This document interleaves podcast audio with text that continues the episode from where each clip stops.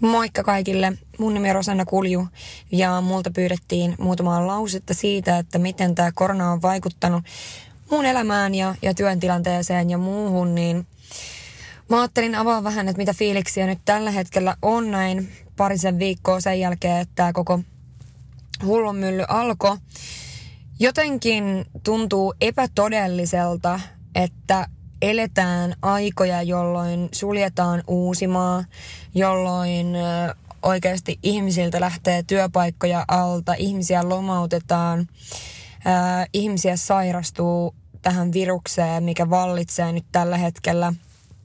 Ja jotenkin mä en ole sellainen henkilö, joka normaalisti pelkää hirveästi mitään viruksia tai muita tämmöisiä. Mä ulkomaillakin yleensä syön ihan kaikkea mahdollista katukeittiöistäkin syön ja näin poispäin. Että siitä saatte vähän kuvaa siitä, että mikä on niin kuin mun semmoinen normaali suhtautuminen. Ja, ja mun on pakko sanoa, että mä ajattelin alun perin, että ei tämä tule koskettaa meitä.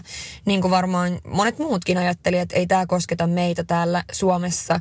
Suomi on niin turvallinen maa ja meillä on aina tavallaan siinä mielessä kaikki hyvin. Ja nyt ollaan sitten tämmöisessä tilanteessa, niin tuntuuhan tämä siis ennen kaikkea epätodelliselta. Ja kun tämä tuli tämä ää, oliko se sitten tiistai vai keskiviikko, kun alkoi peruntumaan keikkoja ja tapahtumia ja muita. Mä työskentelen käytännössä no videoalalla, eli käyn todella paljon kaikissa mahdollisissa tilaisuuksissa ja, ja teen todella paljon juontokeikkoja ja festivaaleille välitän henkilökuntaa ja, ja muutenkin välitän henkilökuntaa ja on paljon keikkoja ja muuta.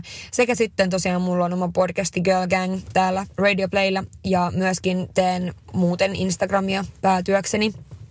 Niin kun näitä alettiin perumaan, niin se tunnelma oli mulla ensin semmoinen ehkä jopa vihanen.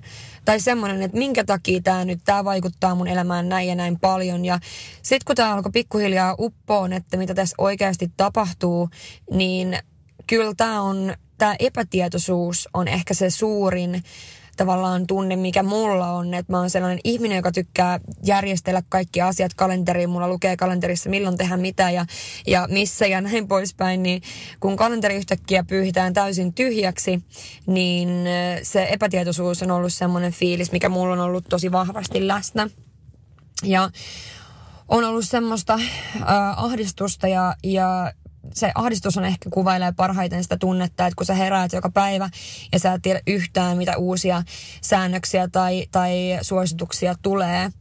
Ja totta kai meidän kaikkien pitää nyt kiinnittää huomioon siihen, mitä, mitä hallitus sanoo ja jokainen tekee parhaansa ja, ja koittaa näin poispäin, mutta mä myöskin mietin sitä aspektia niin, että onko oikeasti, kuka on sanomaan, että mitä saa tuntea. Tämä on tosi herkkä aihe, että jos tästä puhuu jotain, niin ihmisillä on todella paljon mielipiteitä sun tunteisiin ja muihin. Ja mä ajattelen kuitenkin asian niin, että eiköhän jokainen koita tehdä parhaansa, tai toivottavasti ainakin mä henkilökohtaisesti koitan tehdä parhaani ja on huolissani riskiryhmästä ja on huolissani niistä, että ketkä sairastuu ja läheisistä ja muista. Mun sukulaisissa on mun mummu, joka on, on todellakin riskiryhmässä ja totta kai on huoli suuri hänestä.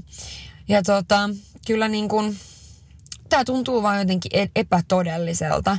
Ja mietin asiaa myöskin niin, että onkohan tämä oikeasti semmoinen juttu, mitä meidän ihmiskunta tarvitsi.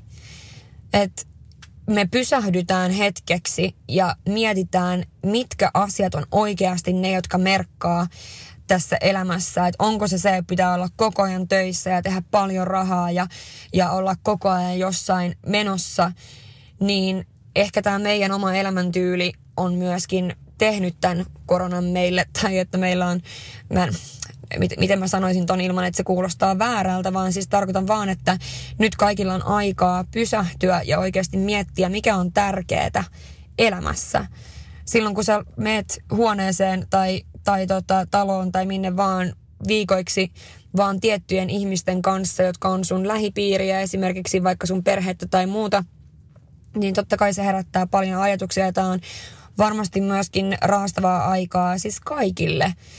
Ja samaan aikaan maailma puhdistuu tässä, kun kaikki lopettaa lentämisen ja muut, niin ehkä tämä kuitenkin on tavallaan mä toivon, että tämä tulee opettamaan meille todella paljon asioita siitä, että minkälainen se sun arki oikeasti on ja mitä sä haluut siltä.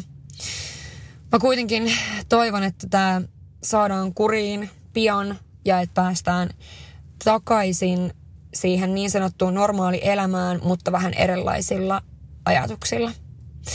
Mä en osaa tämän enempää tästä niin kuin nyt tällä hetkellä puhua. Tämä oli enemmänkin mun omia tunteita ja fiiliksiä tästä asiasta, mutta tsemppiä kaikille, jotka kuuntelee tätä ja iso iso kiitos joka ikiselle, joka työskentelee nyt meidän kaikkien puolesta. Esimerkiksi terveydenhoidon ihmiset ja, ja, ja muut poliisit ja näin poispäin, niin suuri kiitos teille kaikille, että te teette asioita meidän kaikkien muidenkin puolesta nyt tällä hetkellä. Mutta semmoisiin fiiliksiin ja, ja näin poispäin. Toivottavasti pysytte terveenä.